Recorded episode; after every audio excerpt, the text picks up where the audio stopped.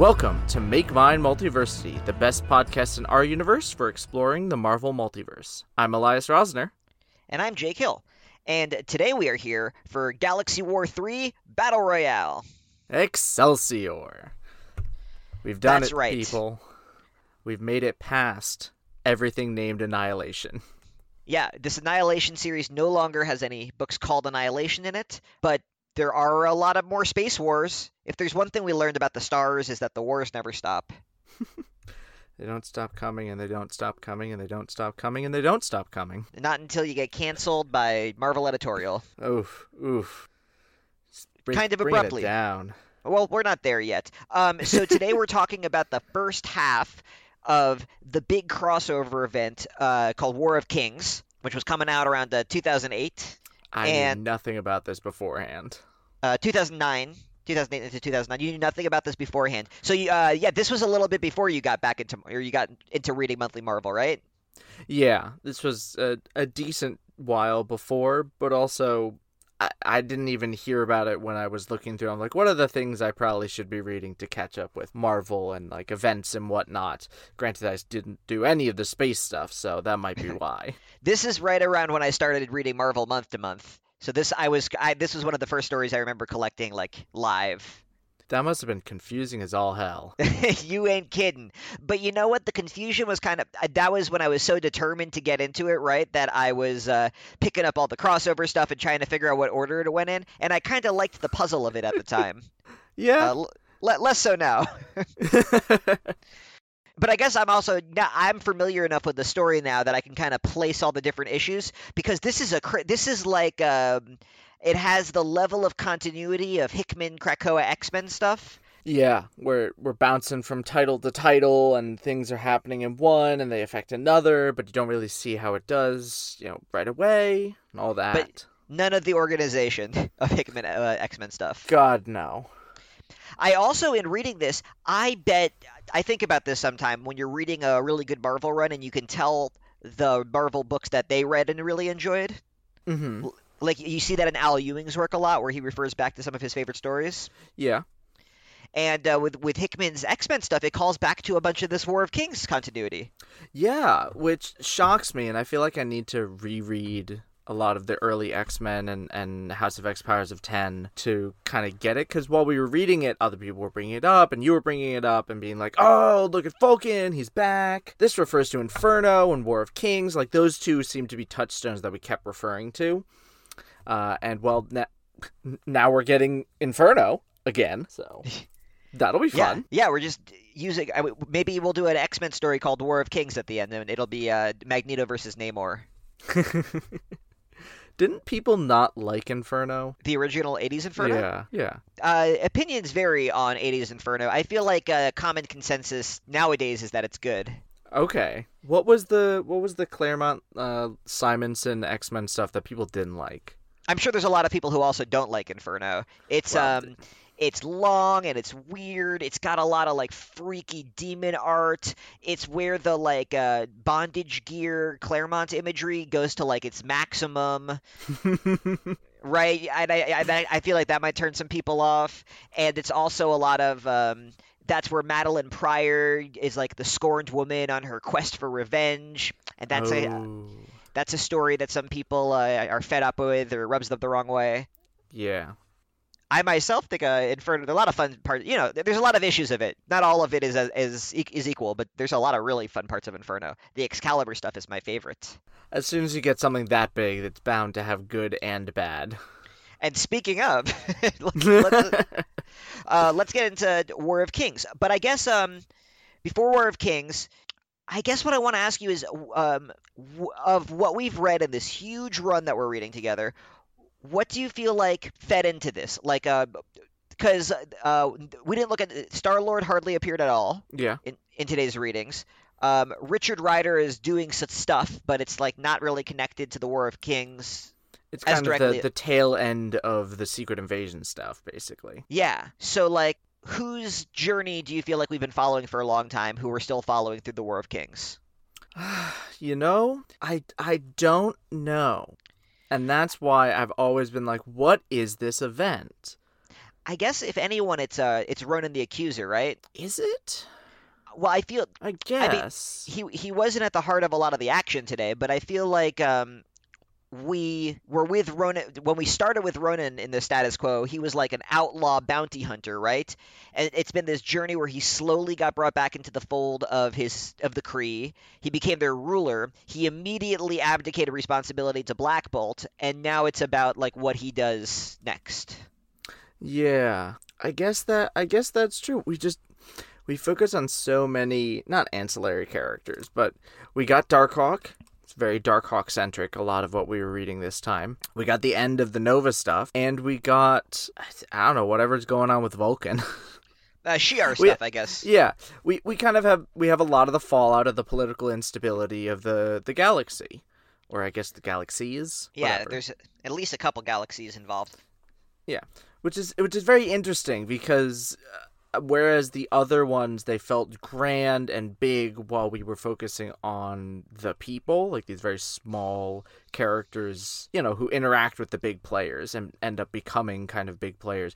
This is here are a lot of big players doing big things taking advantage of and, and dealing with kind of all sorts of chaos. And every so often we're checking in with kind of the smaller the smaller um, movers and shakers who are going to end up influencing the important bits like gladiator and uh, darkhawk and ronan and yeah all That's those a- people That's a really good point. I, I feel like with the previous big stories, uh, it's been about like heroes with their back to the wall, and rarely are we in the perspective of the decision makers and the people in power. It's like a, it's you know, it's it's a story of like rebels and guerrillas and renegades, and this is like a story of like throne rooms and uh, and command bridges making like big decisions. mm-hmm exactly To get into it, we're going to start with Darkhawk. So um, I was led to believe Darkhawk is a character you rather like. uh, he is that this was not That's right, but that's rather unusual. What, what, where's your love for Darkhawk come from? He's not exactly a popular player.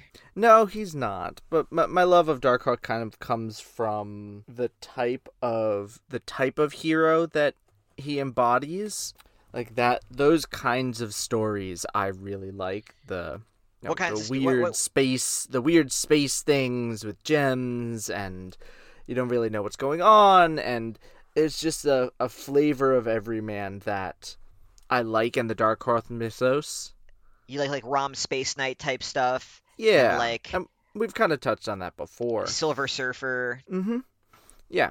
And kind of it reminds me of even though he's a 90s character, it reminds me of the the Bill Mantlo style 80s space sci-fi stuff. Yeah, Even at his worst. There are bits of that where I'm like, "Sweet." What I didn't know was that this this was where kind of the not modern, but what we've been seeing like during Infinity Wars and um I guess what's going to be coming up soon-ish uh, in his new miniseries, all the stuff with the Raptors and and all that, which we'll we'll get into. Yeah. Because War of Kings Darkhawk was written by C.B. Cebulski, Dan Abnett, and Andy Lanning, illustrated by Harvey Tolibao, Bong uh, Dazo, and uh, Paolo Pantalena, inked by Harvey Tolibao, Joe Pimentel, and Paolo Pantalena, colored by J. David Ramos and uh, Rain Beredo and John Rauch, lettered by Visual Calligraphy's Corey Petit and Russ Wooten. Um, one one particular name in that big block of names I just read off kind of stuck out to, me, Elias. Uh, that do you feel same name stick out to you as well? Yeah, uh, it was our good friend, the current editor in chief of Marvel Comics, uh, Akira Yoshida-san. I mean, CB Cebulski, uh, and he wrote by himself the first issue of Darkhawk, and then with Abnett and Lanning on the second, and uh, it shows. I don't Yeah. know why they needed to be brought in on the second and weren't already together. I don't know. I don't know what happened, but I don't know what happened either because at the time, uh, Cebulski was. I mean, I guess he was was uh, he, by 2008 he was already working as an editor, so uh, his his time primarily working as a writer had passed. Um, you and I were just talking before the show about how. I actually think that Cebulski uh, edited a bunch of good Marvel books and edited them pretty well, but I, I Mhm. can't point to a Marvel book that he wrote that I would say is good. Uh, this is, I think, the first one that I've read that was actually written by him. So This yeah, is better, and this is much. there. This is better than his usual work. Ooh, ooh. There's parts of this I really like, um, but there's parts of it I, I don't like either. Um, this was also more or less my introduction to Darkhawk. I'd probably seen him in issues and he'd shown up once, but I'd never really gotten a story where he had been the star before. Eh, that's uh, that's unfortunate because Darkhawk is such a cool concept, but here he's just kind of used as a bit bit of a standard standard. Um, I don't know. I don't even know how to describe it. Well, okay, so we get into it, and um, we learn about uh, Darkhawk is Chris Powell. He has a magic gem that lets him grow this like freaky magical space armor. He's also got anger management issues, and the gem seems to bring out the worst in him. Yep. And and I'm like, uh, that kind of, as a premise for a character, works for the Hulk, right? Well, Hulk has uh, anger issues as superpowers. Mhm. Like, uh, I understand the structure of this story. Yeah, and it, we we open with him kind of interacting with his family. His whole family knows who he is, which I think is a very refreshing and nice take on this. and they're trying to support him as best they can and uh, but like it, it's clearly been fraught because every so often their house gets vaporized and then he like hulks out with them Yeah, and that's that's no good. and he's working we, we we've seen darkhawk in nova before because he's working as the chief of security at project pegasus Yep. and it's about the time when he gets to work at project pegasus that i was like this is over inked these pages are way too busy for me Oh yeah, it's it's a lot, especially all the faces. Like you you look and you're just like, should that person have twenty muscles on their finger? I don't think so. Yeah, I'm seeing some finger muscles. Uh, I'm looking at a page where Darkhawk is fighting uh, the villain Vector, and just like I can't even. Vector is covered in like crisscrossing stripes and starbursts. There's like a Saturn, uh, the planet Saturn, on one of his butt cheeks, and he's like gold and orange. And then he's shooting these like really digitized lightning bolts everywhere that are covering up the rest of the art. It's like impossible to follow these pages. Yeah, and the separation between characters and background is virtually non-existent, so they all kind of blend together on one plane, which is never fun. Is that what the separator does? No, uh, like a color separator. I Nobody can explain so. what, the, what a separator does to me. I I could tell you what a color flattener does. I don't know what a color separator does. My get my guess is it's a similar role. And if there are any colorists listening, please correct us Yeah, on this because I want to know. I, I would love to know. Yeah, Th- this is really a big problem with digital art. Well, especially early digital art. Yeah, you can actually create physical planes and layers like in a Photoshop document. But no, uh, with digital art, things get flattened a lot more, I noticed. Um, probably also because of the way we color things, and the coloring just melds them together. If it's done well, usually with like Dave Stewart or Jordie Bellaire, um, you know, everything is clear. But with this one, unfortunately, it's just the era. Like a lot of art just looked like this. Yeah, uh, this reminds me of uh, like Ultimate Spider-Man had uh, colors a lot like this, or the art style like this, but different kind of colors rather. Yeah, and I I see that the the artist was trying to go for something cool with the on the in the that page that you were describing is in the middle in between two other pages where uh the vector one of the UFOs is on the left and then two pages later you have Darkhawk's face and they're kind of staring at each other. But they're on they're separated by a single splash page. Well with a couple couple panels on that one instead of having them be you know next to each other so they're facing each other. It's Oh, things like that. It's very sloppy And in my trade, that's uh, separated by a page turn. Yeah, I don't know why. I don't get that.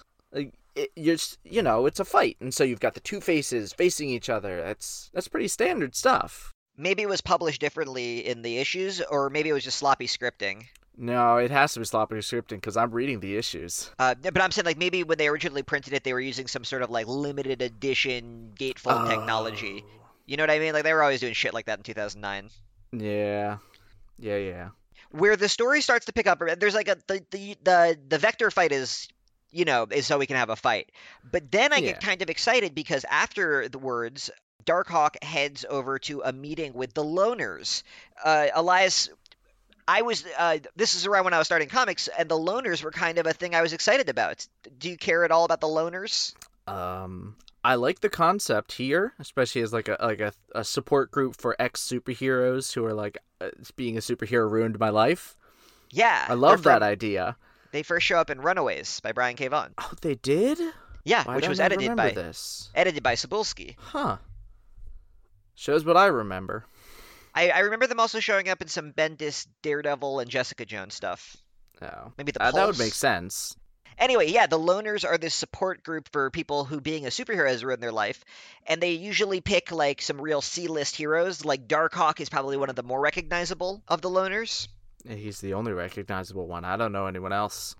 Uh, well, uh, one hero, person who went back to being a hero was uh, Lightspeed from Power Pack. Oh. Was one of the loners, and Mhm. um, but that always plays into her story when she shows up. Is that she tried to quit being a hero for a while, go to college, like have a couple normal years before she returned to it. Mm-hmm. and yeah. that's kind of I that's why I like this that this idea so much is if you it becomes part of their ongoing story where even if they go back to being a superhero and joining a team or whatever they there was a period in their life where they, that was really dark for them Mm-hmm. Yeah. So he goes to the the he kind of crashes on the group, and the group's like, "What the hell are you doing here? You left us." And there's a lot of tension there, and he comes back, kind of you know, hat in hand, be like, "I need help." And this, as much as I loved that stuff, this was really where I'm like, the writing is suffering and hurting the what's trying to be accomplished here because he then goes out on a date with the the main the leader of the group and she basically forgives him and they almost make it's it's yeah this is where I, I had the same thing in my notes. This girl's name is mickey. It almost it almost plays like a tv episode where like they're like they're going from scene to scene and changing locations. Yeah i don't know why they keep doing that. They they cut around and it's uh, none of it de- develops. Like each page we're at a new place and she forgives him so quickly and so easily. And maybe there was some there was clearly backstory to this but none of that's developed here. But it but feels all of her she changes her mind a bunch of times and all of her emotional turns feel quick and unearned. Yep. She forgives him she gets mad at him she just keeps on turning on a it's like a every it almost reads like um when you read a collection of comic strips and because they were all published like days or weeks apart hmm the, uh, page to page the emotional beats end up changing so like you'll read a page of calvin and hobbes strips and like Mhm. every line their their like emotional uh, temperature suddenly changes yeah because those came out a week apart. And that's what every page of this comic feels like. You turn the page, and then she's just like holding his hand, and you're like, wow, this is really intimate and romantic. And then by the end of the next page, she's just like, I don't want anything to do with you. And then uh, next page, she's just, yeah, and the next page, she's like, you have a problem, Chris. And she's like yelling. But I don't want to help with that problem, and also you don't seem to care at all. Yeah, so just um the way he's writing these characters, this love interest in particular, is so rote and uninspired. And kind of insulting to Mickey. I mean, Mickey's not a real person, but uh, but I guess that's the that's the big problem here, is that he doesn't write her like one. No. Um, but it's the same thing with the fight. Just like there's a fight early on because it feels like this is the moment there needs to be a fight. Then there's like a romance scene where he checks in with his civilian life because that's the next thing you do in an issue of Spider-Man or whatever. My my thrill of recognizing the loners wore off pretty quickly, but then the actual plot kicks off when um another Darkhawk like crashes nearby. And his gem starts glowing, and it hurts him.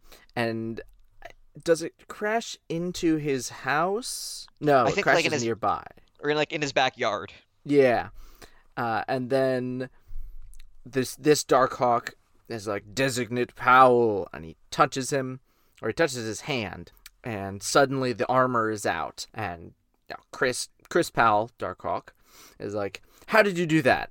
Uh, and then something crashes uh, and blows up his house, and that ends the issue. Cool.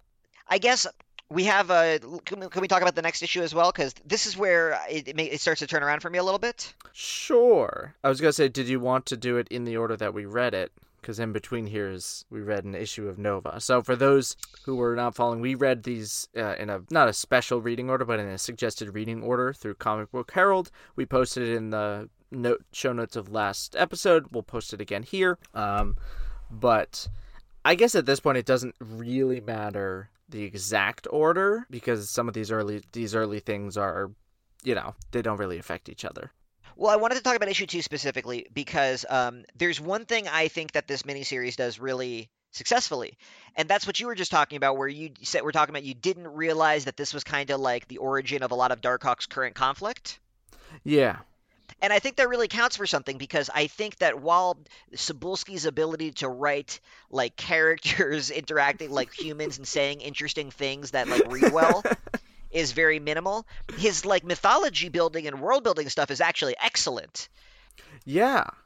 And tying Darkhawk's mythology into the Shi'ar is great because uh, that deepens both of them. This gives the Shi'ar this like cool history of space sorcery that uh, gives you like loads of storytelling potential and cool aesthetics.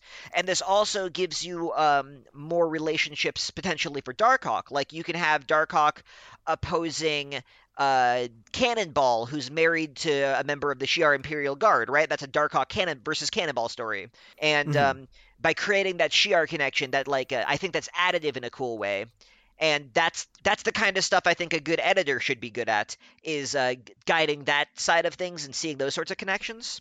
Yeah, and, and helping inspire that in the writers. And I, so I think Cebulski is uh, showing a strength of his, even while he writes people like placeholder filler dialogue for a TV pilot for a sitcom in 1991. Ooh, brutal. brutal. Accurate, but brutal. Yeah, his writing is not very good. No, and this this second issue really is where a lot of that mythology starts to kick off. Uh, kind of yeah. the this new arrival named Talon. Shortly before the uh, Batman retcon of the same name. I, as I'm flipping through this, I I um it's the coloring and the inking that are is really bugging me because I really like a lot of these compositions. Like um the design of the monster thing that crashes. Yeah, the design of the monster is really cool, but I can't see it under all the swirls of lightning.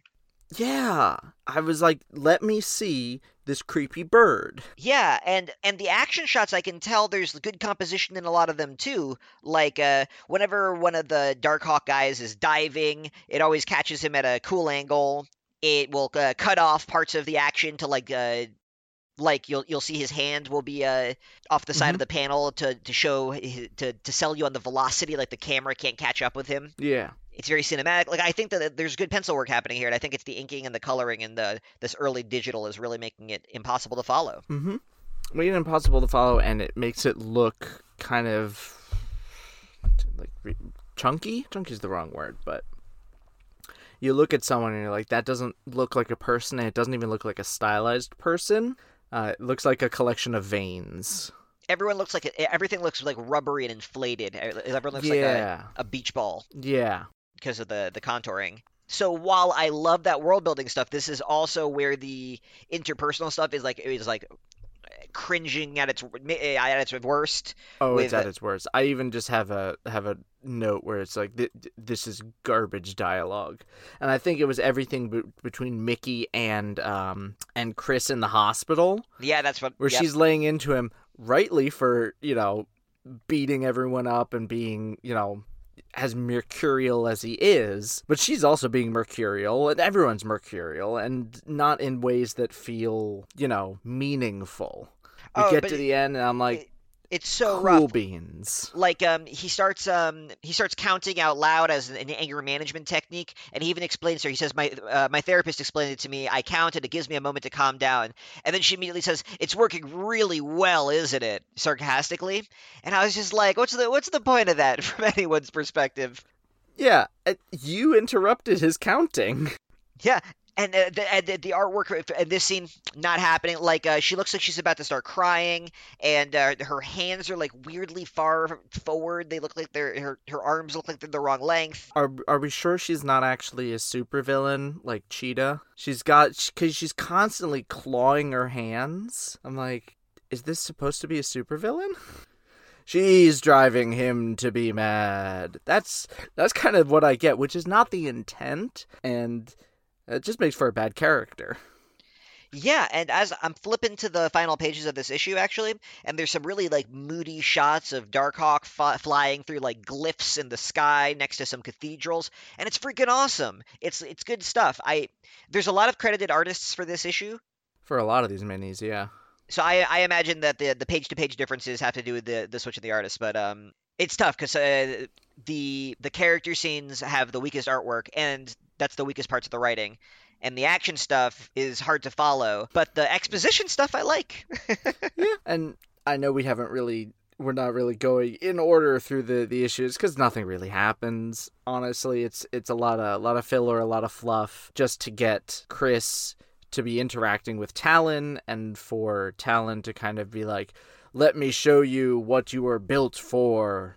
What your because your gem was corrupted is not supposed to be paired with a human, which kind of mirrors a little bit the this entire Nova Force is not supposed to be inside of a human and Richard, you're going to die in 24 hours type thing. Just without that ticking clock, it's more of a this is a secret history you never knew about. Come, let me be your mentor. But he's also well, I, super sketchy. Yeah, the difference it's the difference he's Darkhawk, right? So it's like the dark mirror of that where Nova was learning about the glorious history of these like cool justice fighters and Darkhawk mm-hmm. is finding out that he's part of like the Assassin's Creed and yeah. like every and it's all like blood chalices and like uh like uh moody trees of skeleton of bones. Yeah. I, right? It's it's like uh the you like the stuff that you were saying. You like the freaky space magic stuff. Mm-hmm. And I like I like this development. I like that it's a are we the baddies type development which we're not really getting here, but when you have a character that says, without the stable guiding hand of the Raptor fraternity, universal culture has been sliding out of control. And Chris doesn't even question that. He's like, sure, man, whatever. yeah, this doesn't really sell you on Chris being like very bright, but I, I kind of like him as like a. Uh, like well, like an impetuous young man. I feel like a lot of Marvel heroes of of a certain era were like this.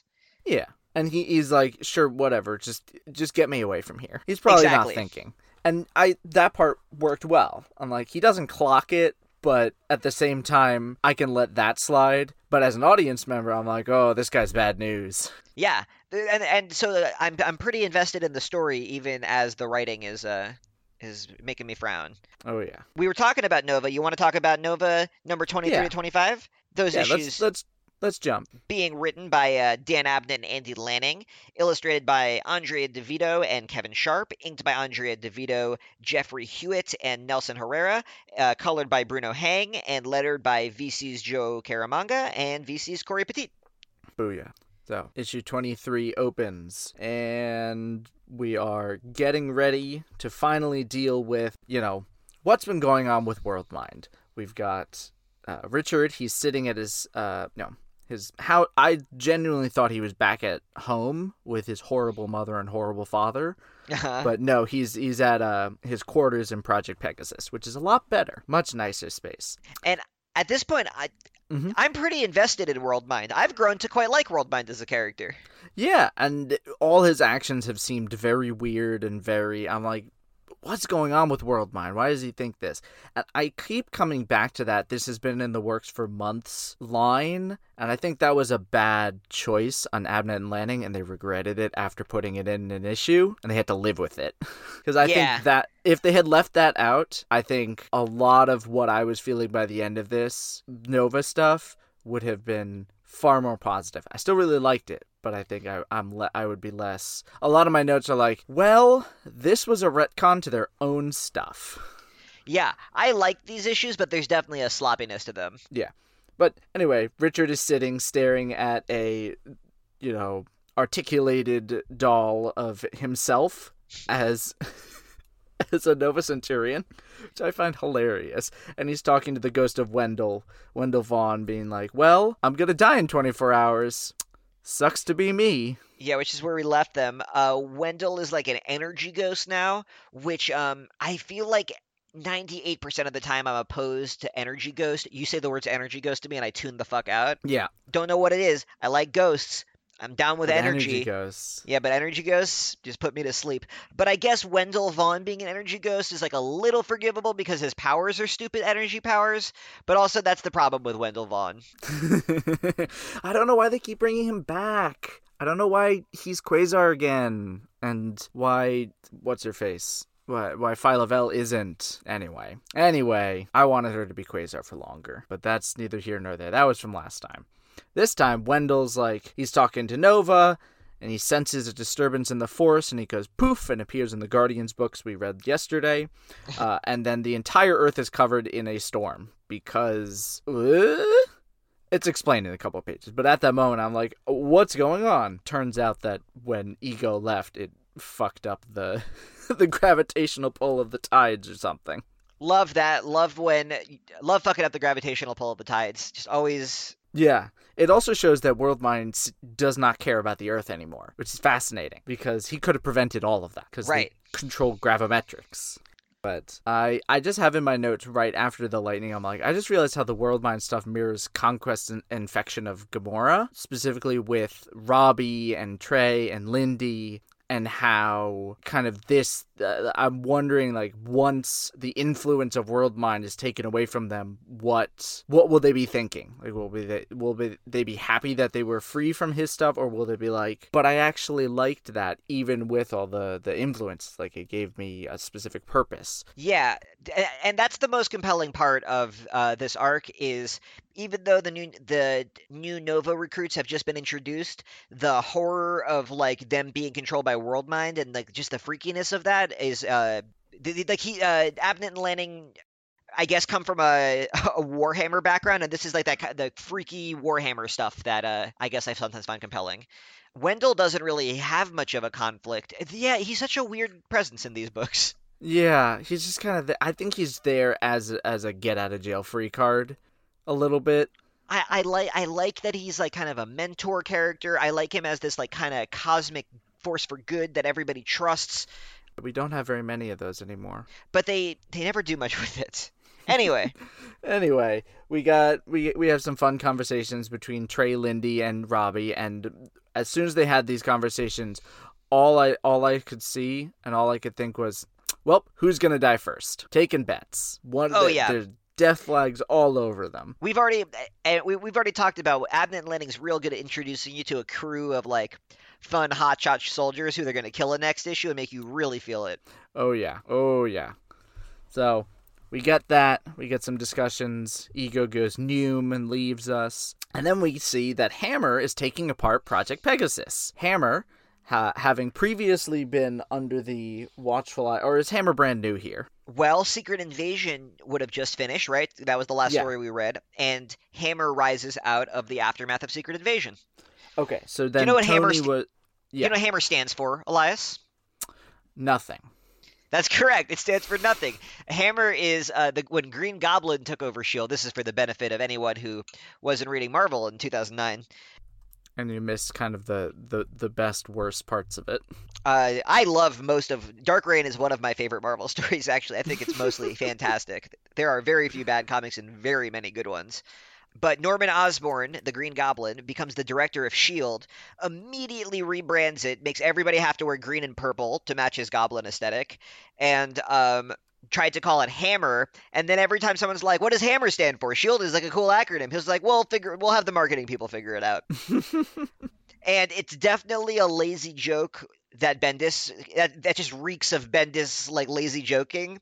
But damn if that one didn't crack me up more than any time he's ever done something like that. It works. Yeah, or just he calls attention to the fact that it's like a his character's like it's really hard to think of cool names for stuff, and you can just tell that's Bendis not wanting to think of cool names for stuff. But Yeah. man, if man if Hammer didn't uh, permeate so many books and just like was so big that it, it didn't come around the other end and make me crack up. it's so big that they're still referencing it in mediocre to bad stories now. Yeah, and good stories, but like anytime I see one of those over overdone acronyms, I think of Hammer. but so they they're taking apart Project Pegasus. Doctor Necker leaves, runs away, runs with Rich, and she's like, "I'm gonna save your life. I've I figured it out, but I need a uh, I need a lab, so I'm gonna take you to my secret lab in upstate New York." Turns out, Dr. Necker was an AIM scientist. and I have to, I ha- but I have to admit we've been with Doctor Necker across a couple books and a couple issues. Makes sense though. Well, uh, this is the kind of characters who you make turn out to be AIM scientists. Just like I don't know, make her pop up again in a Spider-Man or something. Does she just disappear after this? Yeah, I'm pretty sure she does.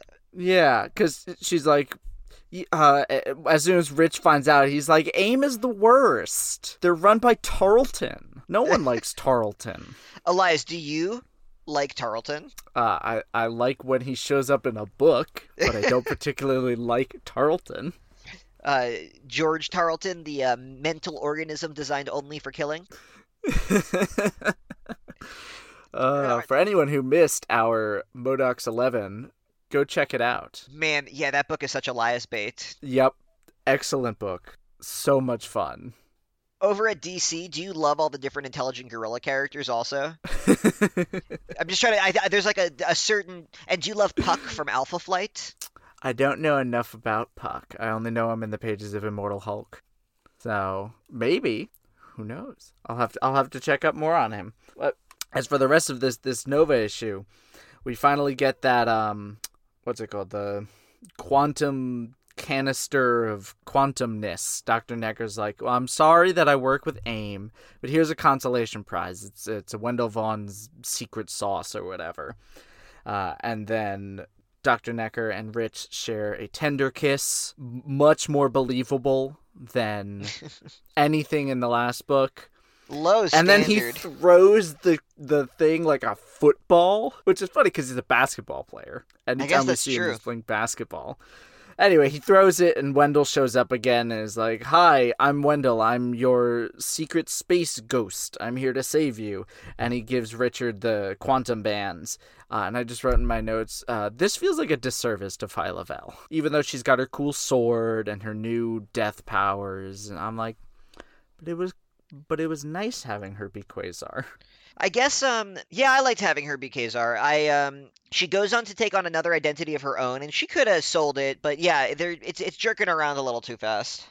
Yeah. Then, after this, the first issue of War of Kings. We're jumping around so much, it's hard to get into a good flow. It is, but uh, because of the way this works.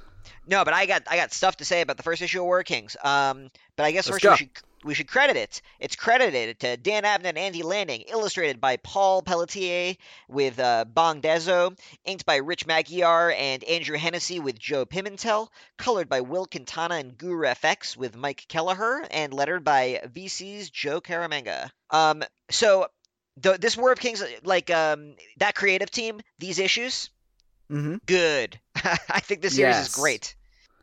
War of Kings is by far the strongest part of War of Kings, which it should be. It should be. So like right away we start with um I mean there's like a cold open, but we get into some star jamming. With Chod. Chod!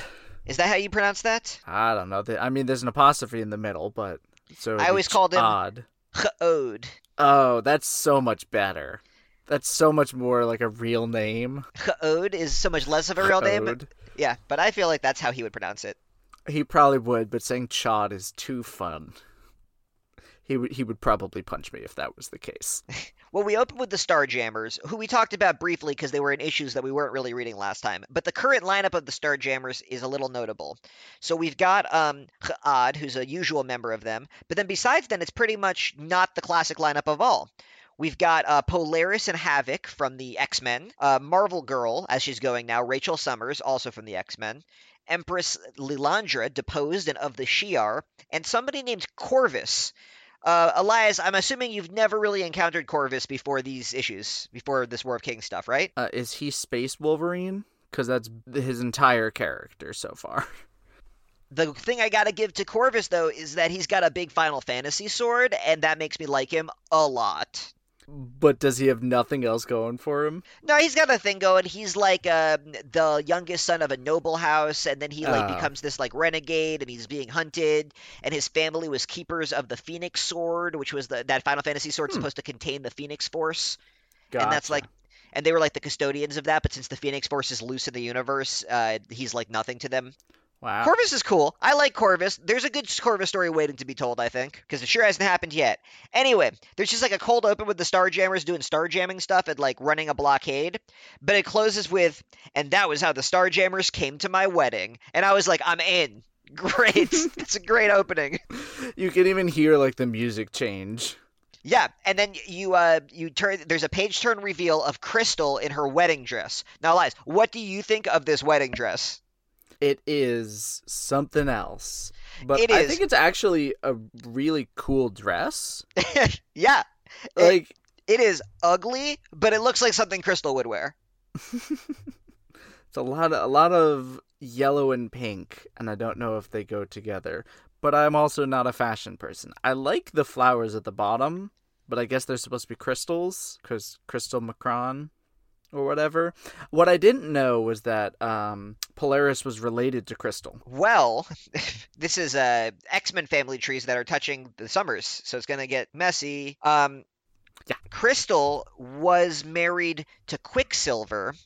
And Mhm. at this point in continuity, Quicksilver and Polaris thought they were brother and sister, making Okay, Po- that was Polaris yeah, Polaris is Crystal's sister-in-law by her first marriage, now nullified, and uh, Polaris is like, whatever. No, I'm a I'm a great sister-in-law, which is great because Polaris's entire personality is being a great sister-in-law.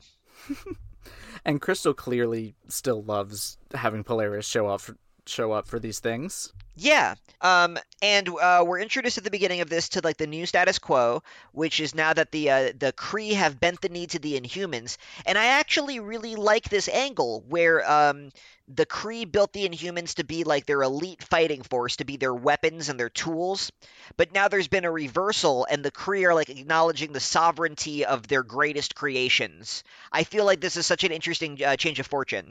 Yeah, and it's also kind of nice that you know it wasn't this big bloody war. He's like, no, yeah, you're right. I never wanted to lead. Have fun. You're used to you're used to doing this. I I'm I used re- to being a fighter.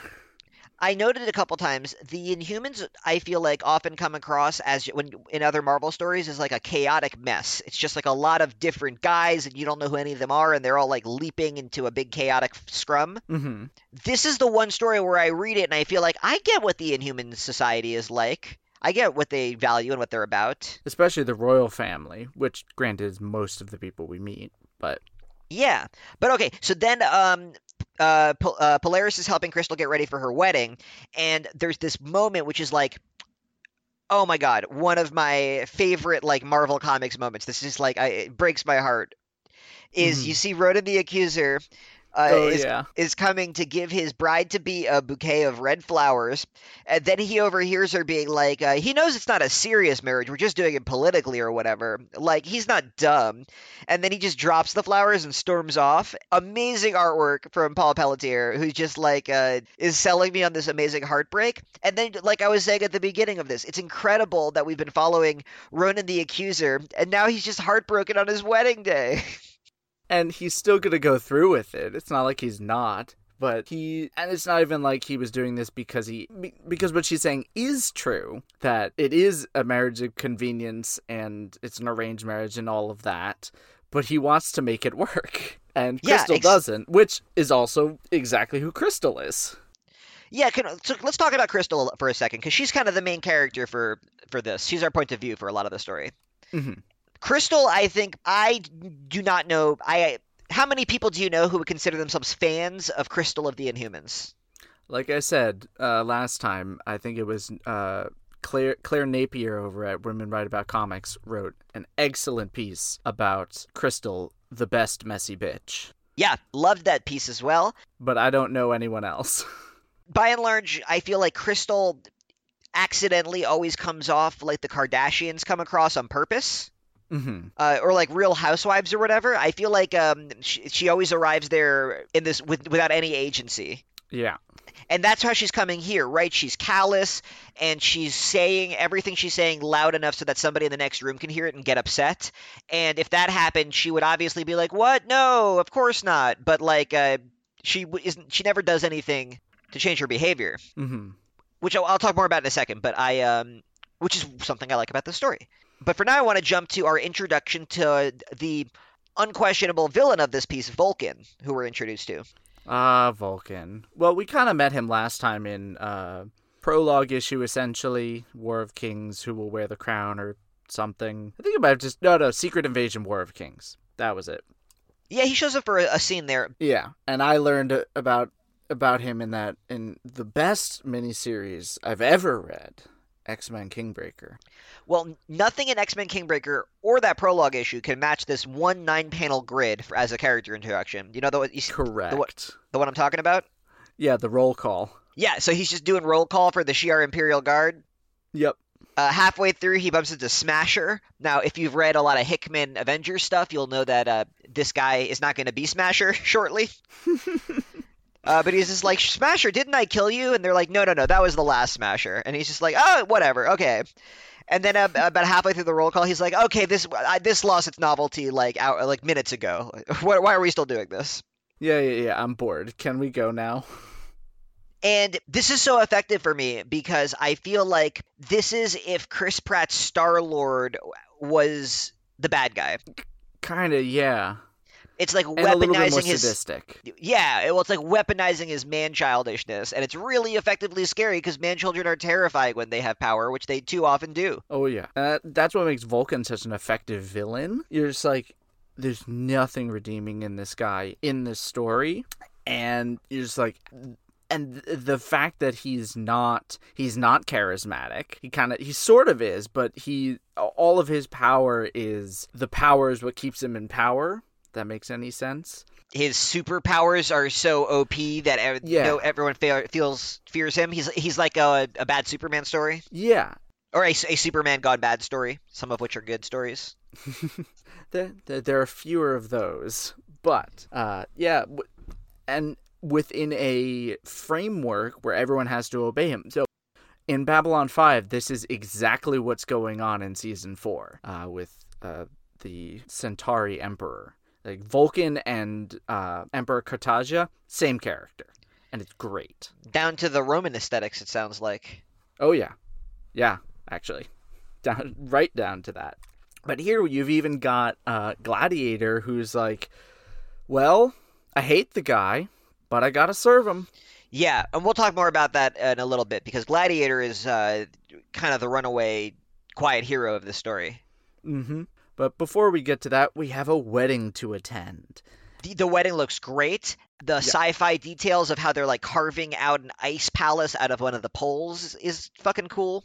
and all the panels, all the flowers. It's just a gorgeous, all around gorgeous book. And of course, you know, you can't have a wedding with the Inhumans or even in the Marvel Universe without something going horribly wrong. And a shapeshifter that's not a Skrull shows up and uh, blows up. I don't know if it's the whole thing or just a whole a section of the wedding before it can finish and then they all start invading. The Shi'ar invades the homeworld, Yeah, which is wild. in a book called uh, War of Kings, where this is the premise, this is exactly this fight scene is exactly what I want out of it. The uh, Starjammers are teaming up with the Inhuman royal family to fight the Shi'ar Imperial Guard, and there's just um, a lot of jumping around from different cool people using their powers and other good splashy images. There's a Black Bolt team fighting uh, up against a Gladiator moment that's pretty thrilling. And it's nice seeing different piece, you know, the powers being used and nullified, and like Black Bolt's not even allowed to speak because they use a white noise jammer because they know Black Bolt's there. And then poor Ch'od, Lilandra gets kidnapped, pulled through a portal, and Ch'od lo- loses his arm. Yeah, Oh, in a tragic moment, but at least he's comforted by his friend Screet, uh, who sits upon his shoulder for these. is that really the name? Yeah, that's his little uh, like furry bird buddy. So we have two Screets. One is an annoying, tiny, floaty pixie, and the other one is a very cute bird. Wait, now I gotta double check that that's his name, but I'm very Very sure it's something like that. yeah, it's something like that. Oh my Oh. god, but what if what if I'm wrong? while you're looking that up, we got more battles, and poor old Ronan, he just gets his clock cleaned, he gets his hammer destroyed. It's just, it's not good for any of the the uh, Kree. Uh, and speaking of, uh, his little friend's name is Kree. There we go. Yeah, but at the end of the battle, um, Lilandra has been captured by Vulcan, which is bad news, and Ronan is in really bad shape. The wedding has been like blown out to hell, and the last page is uh, Black Bolt shirtless with like his mask mo- mostly hanging off, next to his wife Medusa, who's shouting, "And you shall pay in blood." And I'm like, hell yeah, it's a War of Kings, baby. Yep. And that's how you end a first issue. Yeah, yeah, yeah, yeah. So this really feels like a Marvel event from this era, right? Like top to bottom. There's these tie-ins that are uh, some of them are kind of good, but none of them are essential, and a lot of them are seem like they came together under weird circumstances. And then Yeah. there's like a central series that's pretty pretty compelling. Yep. Kind of like how, for some reason, the second volume of Guardians is just subtitled War of Kings Part 1, even though none of it seemed to have anything to do with the War of Kings yet. Kind of like that. Yeah. There's another issue uh, that uh, I wanted to ask you about. Mm hmm. So, did you end up reading War of Kings: Savage Sword of Skaar? Yes, I did. But before we get to that, we should probably talk about the Nova 24 and War of Kings number 2. Oh, of course. Curse this reading order. See, audience, even even we, the ones who have been obsessing about this for probably weeks trying to get it right, still continue to like, wait, which which which which is when? Marvel doing me dirty like this. Um, yes. So Nova number twenty-four. Oh, this is the one where Nova, the Nova Corps, kind of joins the War of Kings a little bit. A little bit, kind of, sorta. But it it's enough that it's after war has been declared, all of that, you know, all that fun stuff, and we get to see, you know, them actually start fighting. Robbie is, of course, stuck on desk duty, which is exactly where he should be, and it makes for very compelling Robbie character stuff. Yeah. Are you getting into Robbie a little bit?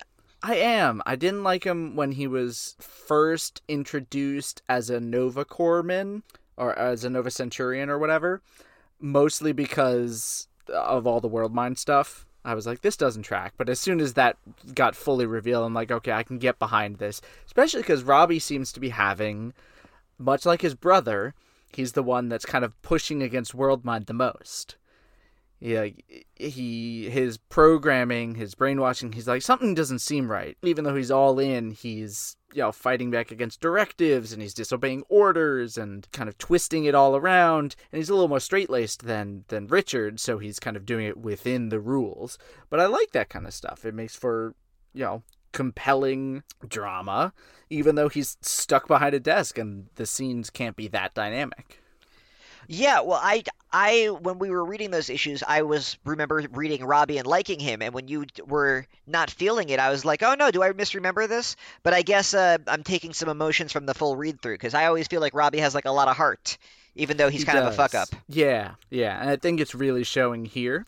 And I just really like all of the this not the war stuff, but Abnett and Lanning every time they kind of are delving into the people fighting the wars. War of Kings is very much a top level war, but this is getting to the bottom level. And so we have Suki who's you know out there on the front lines. She's never done this before. She was essentially drafted and she's had what, 2 weeks, 3 weeks of training? Maybe a month? Yeah, by World Mind in this like sketchy freaking out. circumstance. Yeah, like so rightfully so. Yeah, it's I love that. It's great. And of course she's afraid of war. War is terrifying. And anyone who's like, "Yeah, we should go back to war." Mm, maybe think twice about that. I was just talking about how cool the superhero fighting was in that first issue of War of Kings. So this is like a cool contrast of showing like, yeah, the um the Inhuman royal family gets to have a cool superhero fight where the worst casualty goes to the hospital then looks really cool with bandages in cool places. but like some people are fighting this war and it's like a whole different uh, flavor of story. Yeah, and they're just being decimated because none of them know what they're doing. And Robbie even brings this up. He's like, "Why are we fighting? None of the, the these people know what they're doing here on the ground." Lending more credence to Richard's hesitations before of forming a new Nova Corps, which is a very a, a nice tension in between. And eventually, we check back in with with Richard, who's floating above. What's it called? He's in the Zaros system, 18 parsecs from the Kree frontier. He's just kind of floating in space as Quasar, talking to his ghost mentor. And then he's he makes copies of himself. I, I guess the idea now is that um, this is like how uh, Rick Jones and Captain Marvel kind of uh, would like switch places, right? And like that's what made them a superhero as like one fighting unit. And so they're Yeah. doing like a bit on that where uh, Richard Ryder currently isn't Nova because he's fighting with Nova, so he is Quasar. Mm-hmm. Like I think they're kind of like doing a bit, but it's not a great bit. No, I mean I like Wendell well enough here. He's fine, but I, I, I think, yeah, W- Wendell's They my least favorite part of the story. I. I like the Robbie stuff a lot. Um, I I'm very invested in Richard. not Wendell. Yeah, I, I guess this is where I like him the most though, because this is like where he and uh, I, I like that Captain Marvel bit where they're they're body swapping to be one superhero. it's like Yeah. a, a it's like an alternate take on Shazam. Yep, yeah, it's a good one Anyway. too. But anyway, Richard is going to fight Ego, who is doing another mass recruitment drive from some other planet, and the Imperial Guard shows up on Suki's planet, just destroys the Nova Corps, takes him out, and Praetor, not Praetor, uh, Gladiator grabs the new Nova Prime, uh, who I forget his name, some Shi'ar guy who looks like you know generic everyman. He looks like Richard Ryder. I think I made that comment when he first showed up too. And once he's gone, the prisoners are there, and the rest of the royal guard looks at the looks at them and are like, "I don't see any prisoners. I just see already dead bodies." Which is his practice targets, but that's the same thing. And they're all murdered, including Yeah. Suki. But this Brutal. Shi'ar guy gets to survive, and I'm bitter about that. I'm pretty bitter too. I mean, this is like an unfortunate pattern with Abnett and Lanning, where they've uh, introduced a couple of like cool fighter babes down on the planet, and then uh, killed them off by the end of the story For to motivate uh, mostly Richard Ryder. Yep. Well, the Ryders, all the Ryders. Yeah, all the all the Ryder Suki's boys death modifies uh, or motivates uh, Robbie. motivates Robbie. Yeah, yeah, yeah. Just like um, you get to, you could write it into your ongoing comic once, but twice or more, and I'm gonna give you a side eye. Yeah, we've got we had Corel, nah, we had Suki, we had someone else in the middle there too. Uh, Corel and Suki, though, I feel like uh, the circumstances are very similar.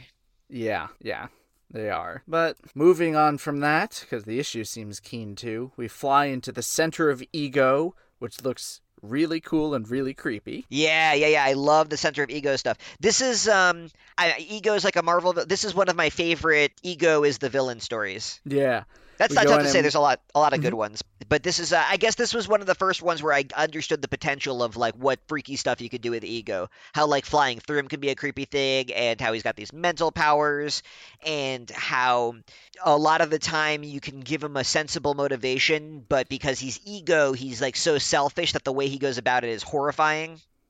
Mm-hmm. And this is kind of one of those where he merges with Worldmind, who was also very selfish. And so you get just super selfish. You get the super ego. Yeah. And uh, turns out that Worldmind and e- Worldmind was infected by ego, and the two kind of merged.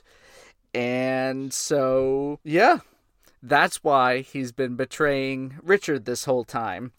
Uh, and then the issue ends with uh, super ego, or I guess Nova ego, world ego, ego I like- mind, I like ego mind. ego mind zaps Richard with eye beams, and who knows what could happen? Well, we know, but we'll find out later. Because next up, more War of Kings.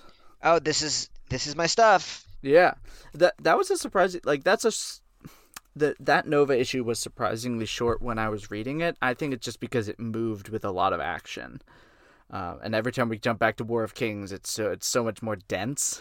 Yeah, the no well that Nova issue is a lot of like big pages of war stuff, and this is a lot of uh, a lot happens in this issue actually. Yeah, But okay, so like um, it's a War of Kings, and it's starting off with like we're back to big space war stuff. Um, in the grand scheme of things, pretty effective. Like you said, it's a, a lot more like Admiral Dreadnought stuff. Looking at the explosion of a planet and then Vulcan getting a little horny for it as he tortures people. using a bomb that should never have been allowed to be used because war crimes. And again, the the the Centauri parallels continue. and uh, like uh, gleefully committing these galactic war crimes that are way out of proportion. I again, I see the Warhammer influence really strongly. Yeah. And of course, he brings in Lilandra to gloat because what good evil emperor would you be if you didn't bring in the deposed former empress into your throne room to gloat about killing millions upon millions of people? So far in our scheme of villainous despots, so we've got um in this run so far, we've got a Annihilus, Thanos, Blastar, Would you put Ravenous there? nah, Ravenous doesn't. Ravenous doesn't count. He's such a lackey. Uh, Vulcan and um, who's the and Ultron. oh yeah. How would your where would Vulcan rank on that? They're they're all so different. I think Annihilus is the one I had the most fun with because he's giant space bug and he's so petulant. Thanos is one of those calculating long term guys who you really don't know what his deal is until the very end. Uh, but I think I think Vulcan is solidly mid to top of all of them because he's just so cartoonishly evil, but most emperors that wanted to go on war whatevers were this cartoonishly evil. It's just in space. He's like, he doesn't care. He's seeing things at this high level. He's surrounded by the court, and all he cares about is wielding the power that he has in ways that make him, you know, happy. And what makes him happy is making other people suffer. Yeah, and on the other side of things, uh, there's trouble too, because uh, we cut to the Kree rioting against their new Inhuman rulers because obviously that was going to be a pretty uh, controversial idea and the first thing that happens is this brutal war breaks out. Yeah not not a great uh, an auspicious start to their rule. But this also is where um this where stuff gets really exciting for me because this is where so we see crystal is in the hospital visiting her new husband ronan. It's questioned but they um but it turns out uh like enough of the wedding proceeded that that accounted they got uh, she got married and this is where the Crystal character development happens. And I think this is such a good move for Crystal. It makes so much sense to me. And it's kind of a shame to me that we haven't seen more done with it, even though there was a whole attempt at an Inhumans revival after this. Yeah. Did Crystal even feature in that? Not heavily. Wow. That's that's a shock but this is where they uh they take Crystal and they move her from that like reality show Real Housewives vibe, mm-hmm. and they turn her into a Princess Diana. Yeah. And there's a scene where she goes outside and she sees some Kree refugees, and she uses her powers to raise up stone and water and create a fountain of clean water because they need clean water, and she can just do that like with a thought. And uh, I like that it's Polaris, not Crystal, who's like, get the cameras rolling because she realizes what an opportunity this is. Yeah. And she's just motivated by, she's like, I have to do something. Yeah, and this is such a believable arc that this like privileged influencer would get into like a certain kind of Angelina Jolie activism and that people would really like it. I feel like that's such an interesting character for her to represent, like the idle rich who decides to go and do charity work.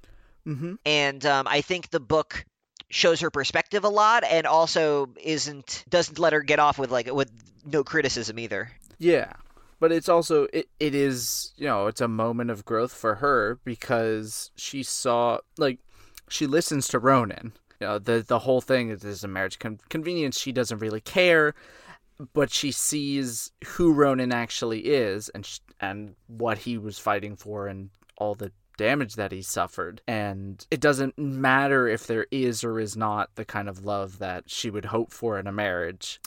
There's enough care there that she's like, I want to do right by Ronan for the people here. Like, this isn't the Inhumans. This isn't our our previous society. This is completely different. I think it clicks here that she's not in the normal the normal realm as well as within the privileged realm of the royal family. Elias, are you trying to tell me that you ship Ronan the Accuser and Crystal of the Inhumans as portrayed on screen by Lee Pace and someone who IMDb is telling me is named Isabelle Cornish?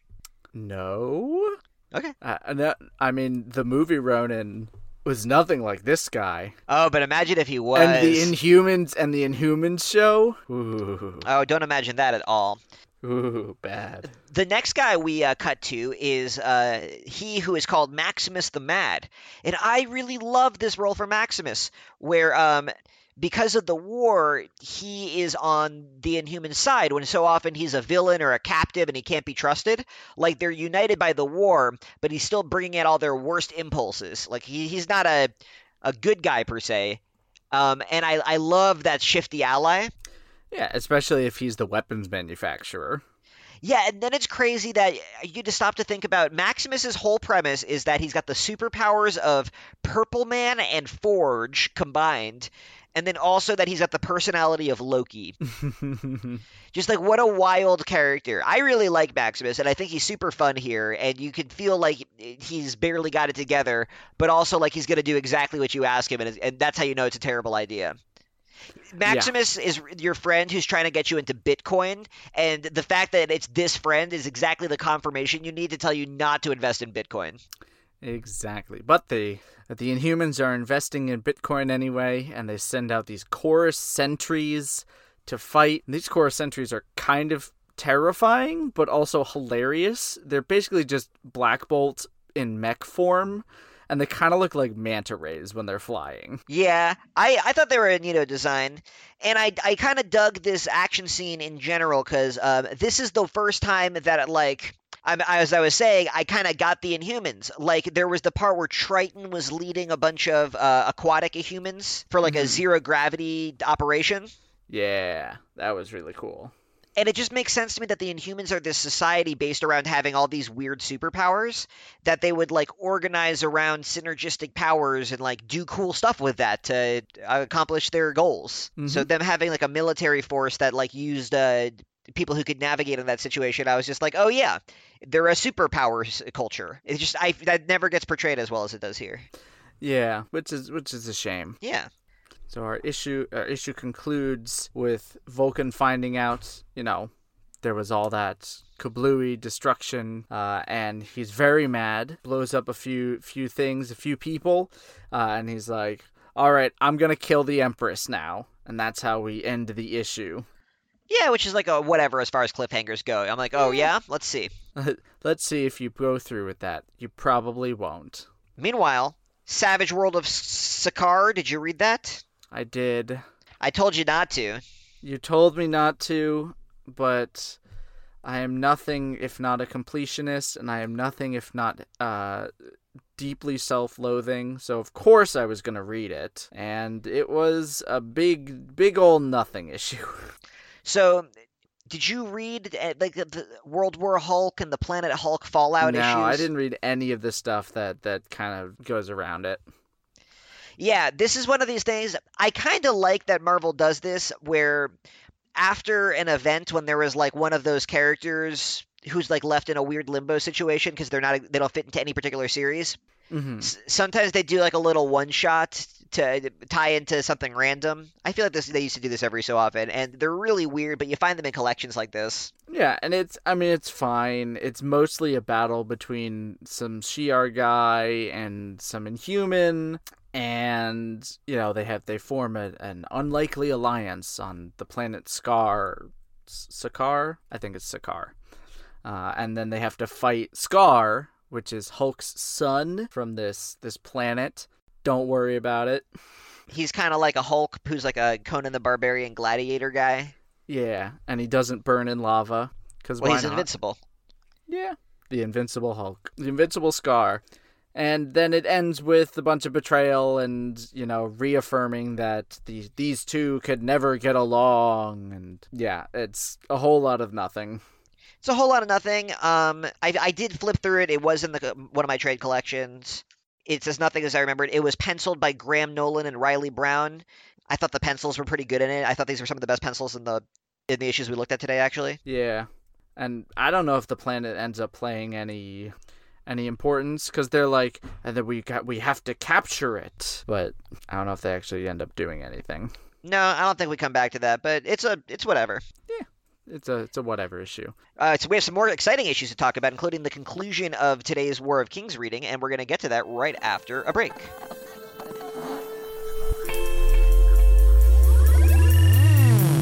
Hello, everybody. My name is Mike. And I'm Greg. And together we are Robots from Tomorrow, a twice weekly podcast appearing at multiversitycomics.com. Each week we take some time to check out books hitting shelves on Wednesday that are worth your attention. And each month we dissect the previous catalog. We also have long form discussions about books we've enjoyed, like Dan Clowes' Ghost World and Jack Kirby and Mike Royer's Kamandi. And if that's not enough, we also do creator interviews. Some of the talks you'll find in our archives feature Mike Mignola, Leila Del Duca, Shawn Martinbrough, Emma Beeby, and Greg Rucka. So that's a lot of content for everybody. Please subscribe to Robots from Tomorrow in iTunes or Stitcher so you never miss a thing.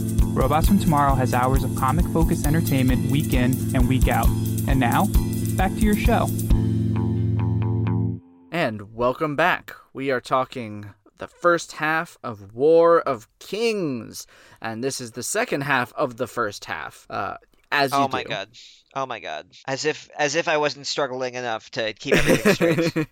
I'm here to make Jake's life stiff, difficult. Uh, it's it's my passion. Oh my god. Yeah, when you love what you do, you never work a day in your life. Okay, so first we're going to be talking about a weird little mini series called War of Kings Warriors. Um and um Yeah.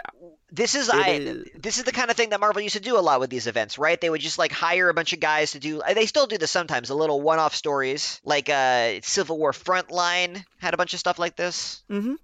And I always liked those. Like my my favorite part of Civil War was like Frontline and and those kinds of stories. Um, but I also kind of like the stories that deal with people on the ground, and that's what a lot of those were.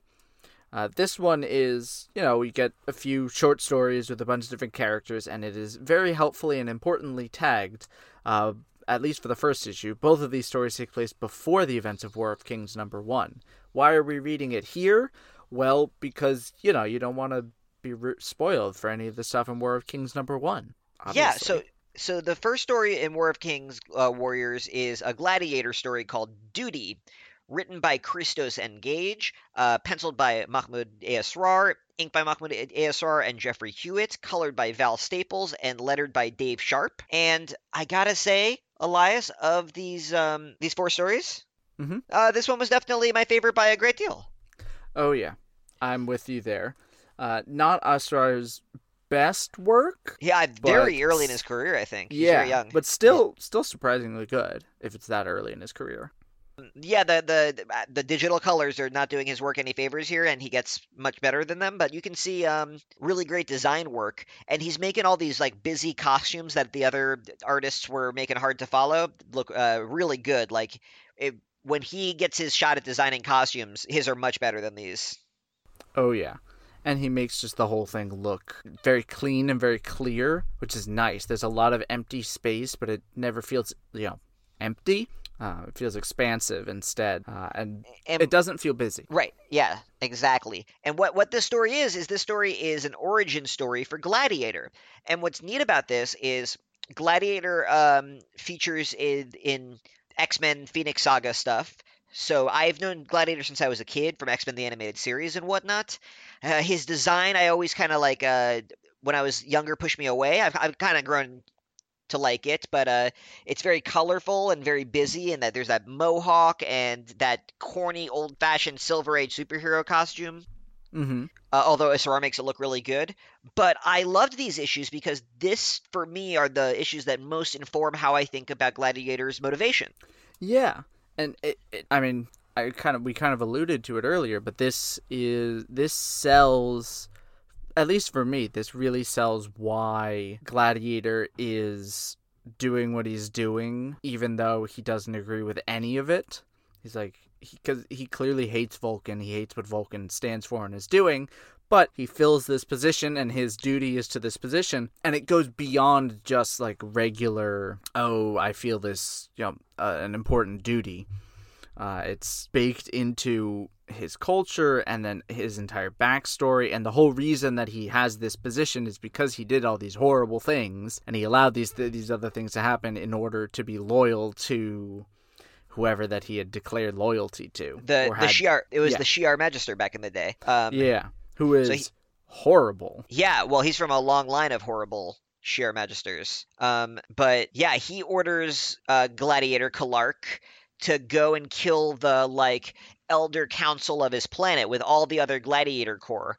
And um, the the Gladiator Corps gets their powers from their their self confidence, and as they waver, their powers stop working and they cease to be invincible. And one by one, they all waver and they um and they die. And he's the only one who accomplishes the mission. Yep. One other one survives, and then that's how we kind of find out that Kallark knew about all of this and he still did it anyway. Yeah, and that like insane loyalty is to sell you on why he is serving Vulcan and following him around right now, even though he's so obviously incompetent. And we know Kallark is like super powerful being in the universe. He could probably like if anyone could fight Vulcan, it's probably him. Yeah, So um, what what gives? And this this sells you on it. it really does. And that, that's about all I have to say about it. Uh, other than strongest, definitely something that helped you know, inform his other actions later and give a little more depth to it. Like, like if I hadn't read this, I probably would have felt the same way about what he was doing elsewhere in War of Kings. But having read this, I have a better understanding and a better, um, I better, I guess, enjoy it. Totally. Um, and the next War of Kings warrior story that we read was the Blastar story called Homecoming, written by Christos N. Gage, penciled by Carlos Magno, inked by Jeffrey Huet and Norman Lee, colored by Andy Troy and Sotocolor, and uh, lettered by Dave Sharpe. Yeah, mm-hmm, is right. Um, it's kind of a nothing story that just proves what we already knew, which is that Blastar is the galaxy's greatest meathead. I love Blastar. Yeah. My notes just say Robert E. Howard shit. it's a lot of punching, a lot of yeah. It's almost entirely one big punch out. Yeah, um, and and a bad punch out. No, no, it's fine. But it it's all Blastar, so it's him. He fights his dad. His dad isn't so great, but he's worse. And then it just kind of ends. He wins. It's over. Blastar gets people cheering behind him. We understand who he is a little bit better. But The artwork's really groovy. The sound effects are really fun. Like uh, a lot of Kirby crackle and sparks and dots flying everywhere. I just like. Uh, I love Blastar, and I'll spend uh, 15 pages with Blastar fighting his dirtbag dad. Yeah, yeah. It's a story where Blastar fights his dirtbag dad. There's not much more to it. The next issue, War of Kings, uh, we have two more stories. This time of Crystal and Lilandra. Right. So the Crystal story is called Growing Pains, written by Jay Faerber, uh, penciled by Andrea Melo, inked by Mariah Benes, colored by Nei Ruffino, lettered again by Dave Sharpe. And this Crystal story, It's an alright story. um, this Crystal story I was not into. Yeah, it's what are the I, I I I had so few notes on this. I was like, sure, cool. Um, my problem with this Crystal story, so this Crystal story was like a little bit of playing with the character work that I was just singing the praises of a moment ago. Mm-hmm. Uh, but just like in the most boring, it's it's just like trite, and um, the dialogue is very poorly written, and everyone has like a real stilted voice. It's just like not a very good issue. But what really kills it is the penciling is horrifying. It just like there's one panel in particular where uh, Crystal's like enormous boobs are just like shooting up past her elbows, and uh, her abs are just like all so chiseled they look like tinier boobs. And then she's like blasting her superpowers at, at, at the ground but like right towards her crotch. And i'm just like what the fuck is this page? And all of the artwork is like this. It's just like horrifying contortions and these bodies that are like uh like Junji Ito nightmares. Yep. And I and I the the kind of the like the underlying story is also suspect with the way rebellion's written about. Like when when you write about these kinds of like underground rebellion things and you know someone learning about it, you got to be kind of careful and this falls on the side, Yeah.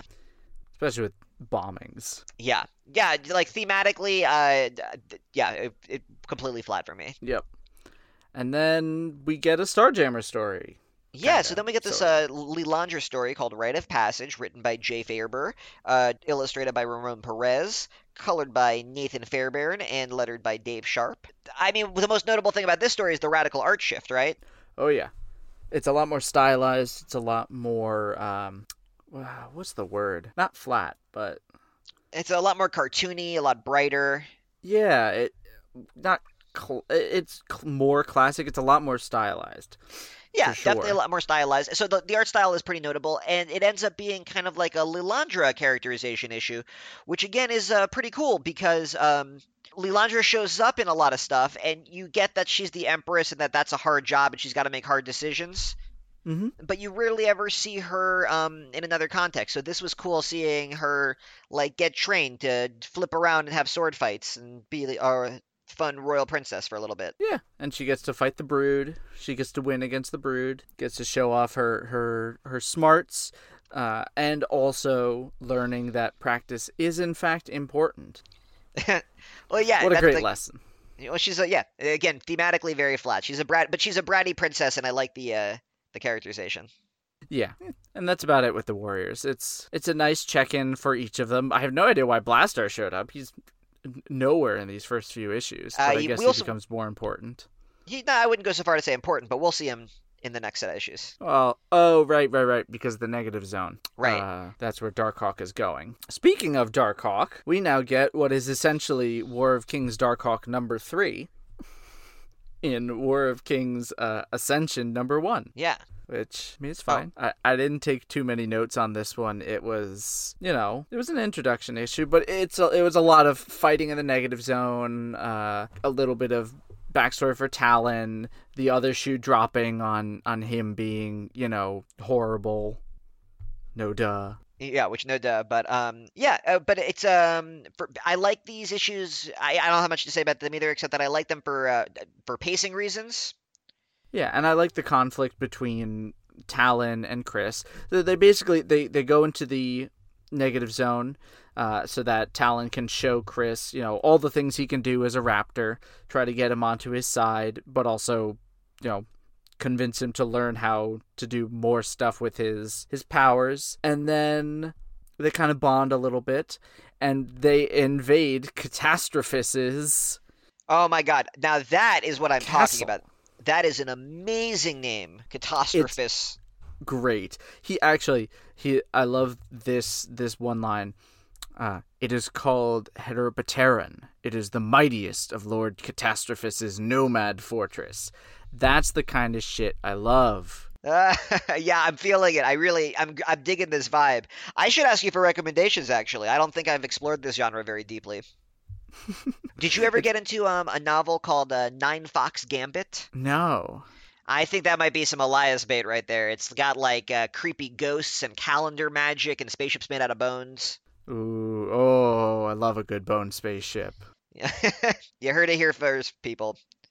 What I like about the this issue, even though it's not that it's a lot of nothing, but there's just not a lot to, to go in depth to talk about. I like the use of the raptor powers and how you know Talon creates this raptor out of metal, sends it flying to be recon. It's a lot Yeah. a lot of fun, cool cool uses of powers, and they're trying to steal the cosmic control rod back from Catas- Catastrophus, who I guess had stolen it from Annihilus after he After died. Annihilus died, I like um, li- like you. I like their uh, dynamic together. I don't always love when they're the power ideas are all really cool and fun, and again, they're all like spooky space black magic, which is yeah. I, I didn't know I liked this before today. Actually, thank you, Elias. I'm learning stuff about myself. but sometimes the artwork is still too busy, the inks are too much, or whatever it is. But there's so many lines on everything, like uh, when they're like turning into like super mode and having all these guns and extra pouches. What do you for my- mean? You need more guns. hard for my eye to follow at times. Uh, my old eyes. My old eyes. It's too. We're too far from the '90s to really appreciate this. But by the end of the issue, Chris has had his uh, gem activated. No, that is not a euphemism. I liked. Um, I, I some some of the banter was very 2009. Like uh, when he says a bunch of exposition, he's like, "Was that was I not clear?" And Chris was just like, "No, you sound like you were reading random paragraphs from The Hobbit." I was like, "That's a sick 2009 burn." Yep. This is also where he finally gets the full info dump of who the Raptors were and what they were doing, and he has his "Are we the bad baddies?" moment, uh, and then his personality is subsumed by the Raptor personality uh, in the gem, and so now we've got two evil Raptors fighting around. The new Raptor is named Razor. Oh my god, what I wrote in my notes about Razor, that's dumb. I wrote dumb name. Razor. How, what do you name. mean? I love it. It's Talon and Razor. Talon and Razor. Um, the, the most edgy names ever. At least one wasn't named Blood Gun. I would have preferred Blood Gun. I like it when Razor looks right at the uh, reader and says, "There is only Razor." Good moment. Anyway, and then we get to see a sequence of um, in the next issue of Talon and Razor like working side by side, and it's pretty brutal. It's awesome. It is.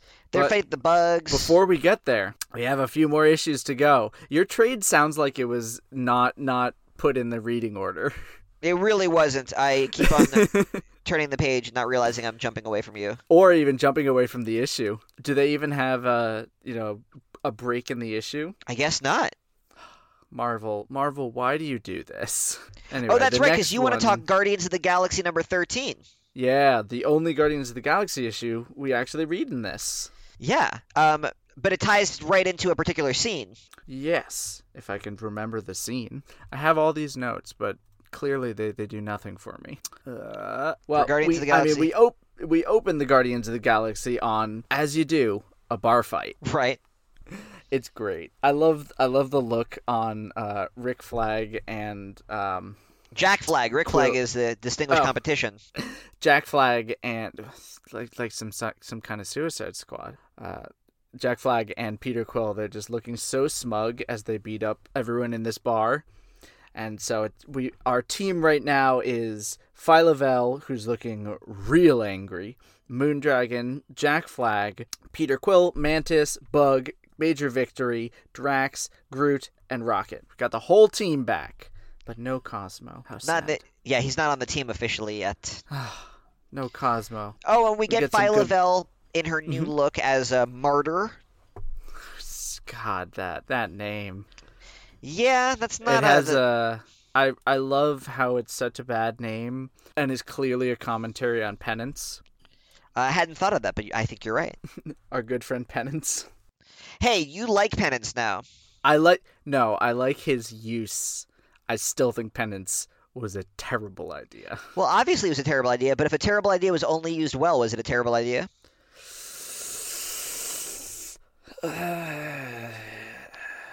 this isn't a philosophy class. You're only saying that because you've never watched The Good Place. Then you would know that this was a philosophy class. Oh God. Anyway, um, Quick, back to mindless entertainment. this is the issue where um, they like uh, do the softball draft, right? Kinda, yeah. Where uh, Rocket and Peter are like, "All right, we got to divide this up for the war." Mm-hmm. And I love that's such a great scene. It's like, all right, who's gonna take on Black Bolt and who's gonna take on Vulcan?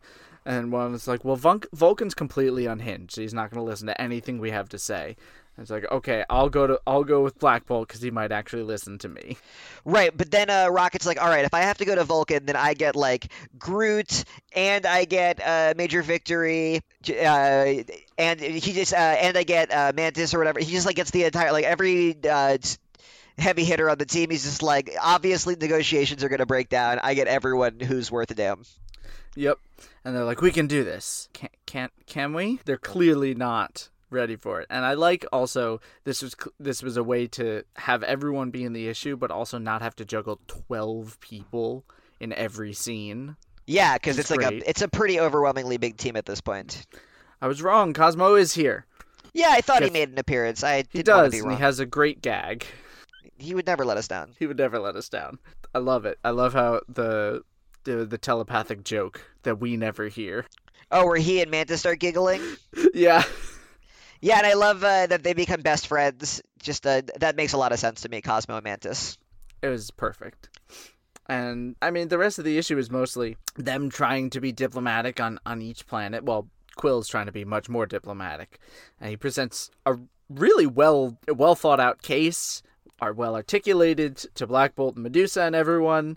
Yeah, I Uh, thought so and too. He's like, "Please stop this war." Medusa's just like, "No." Black Bolt sits there looking down at him over his nose. I like how Never- this um this goes with Mhm. the trend in comic books where um the heroes always look like villains outside of their own book. Yeah. Yeah. But here it works because they kind of are. It's like they they do not want to stop this war. Now, obviously, we know that Vulcan is horrible, but in this case, they, the, you know, that's all we get. And I mean, this is how always I think how the Inhuman royal family has been to anyone that's not the Inhuman royal family. Very terse and very like, "Eh, no, leave us. Yeah, there's a reason. There's a reason nobody likes the Inhumans. Yeah, which is unfortunate because they have had some some good stories. This is one of them actually, but they're not very likable in it. No, they're not. But he he fails. They fail, which is sad. But then all of the, the Rockets team think they're gonna they're gonna invade, and of course the ship is uh, teleport protected because Vulcan is nothing if not way too paranoid. And, this like OP, he's got like way too many resources to do his freaky shit. Yep. But Warlock is able to break in successfully. Uh, well, until he's taken out by good old Emperor Vulcan. And everyone else is picked up by the Starjammers. So I guess the Guardians are going to be traveling with the Starjammers now. Which is like a fun team up. They both got like renegade vibes, and the Starjammers are kind of the more venerable pirates. The Guardians are like the new guys in town, and the Guardians kind of crave legitimacy, even though the Starjammers have like the more of a reputation. I just uh, shenanigans seem likely to ensue. Yeah, they're good shenanigans on the for the most part. Yeah, That's where the issue ends. They're blasting off into space, getting ready to fight. And it says we'll pick up again in War of Kings number three. and we sure do. Guardians 14. But first, we have to finish Nova. Okay, yeah, you guide me. I'm, I don't want to mess it up again. I have I wrote in my so for anyone wondering why why I'm able to do this it's because all of my notes I divided each one issue by issue because I read them in single issues, which made it a lot easier than flipping back and forth in a trade. Yeah, I got two trades open on my lap, and I'm jumping between them. this is this is why Jake is is suffering. Yeah, but okay, we're talking Nova. Talking Nova, we get to finally conclude the World Mind as Ego uh, it's- saga. Yes, that's- Call everything a saga. Why not? Uh, the issue is called the Empire of the Mind. I thought it's great, but turns out that Ego has been influencing Worldmind since he went offline at the end of Conquest, when you know. Rich beamed up through Galactus's ship. It was all crackly and sparkly and whatnot. and I was like, sure, th- great. Sure, why not? I Why can not? believe that. Yeah, that's just like fine. That's your explanation. So be it. I was uh, it was it was neat and it resolved the mystery, and I was ready to move on because it had been dragged out for long enough. Yeah, it, there's, these were a lot of issues. Reading it together, it didn't feel as much, but I think that's because they were very decompressed. I mean more in terms of how long this World Mind th- like World Mind's been doing weird shit since uh since Conquest, and that was like a lot of issues ago. That was yeah. uh well, but that's a what I mean. I think it was so many issues because like the whole thing ended up being decompressed, and also it's been what fifteen issues, maybe less, but still a lot. Over a year. yeah probably. exactly over a year. Uh, it was more than twelve issues. Ugh, too many. We get some some more fighting, some more trying to you know really get everyone to understand what's been going on between Worldmind and and Rich, and we cut back to Robbie on uh, New Xandar, or I guess on the surface of Ego, and Robbie's y- like, you know what? I'm going down to the planet with. Uh, what's the name of his uh his friend there, the Uh, floating one? Cubit. Yeah. So him and Cubit they fly down to the planet to fight because why not? Because he wants to. He's always wanted to be a fighter. He's always wanted to be like his big brother. And he, yeah, he's, he's sick of uh, the dust job. Yep. And what's his face? Uh, the the Shi'ar the Shi'ar um. That's uh, Malik, Nova. right? Hmm? Malik is his name, I believe. Maybe yes. Malik Tarcel. He's being tortured by Vulcan, as you do, as you do. Uh, and a lot more fighting, a lot more talking, and Rich just leans into being a Green Lantern. Yeah, which I guess the Nova that was the, like uh it's no secret the Novas were always Green Lantern. Yeah. But he, he builds his own construct house to kind of protect him.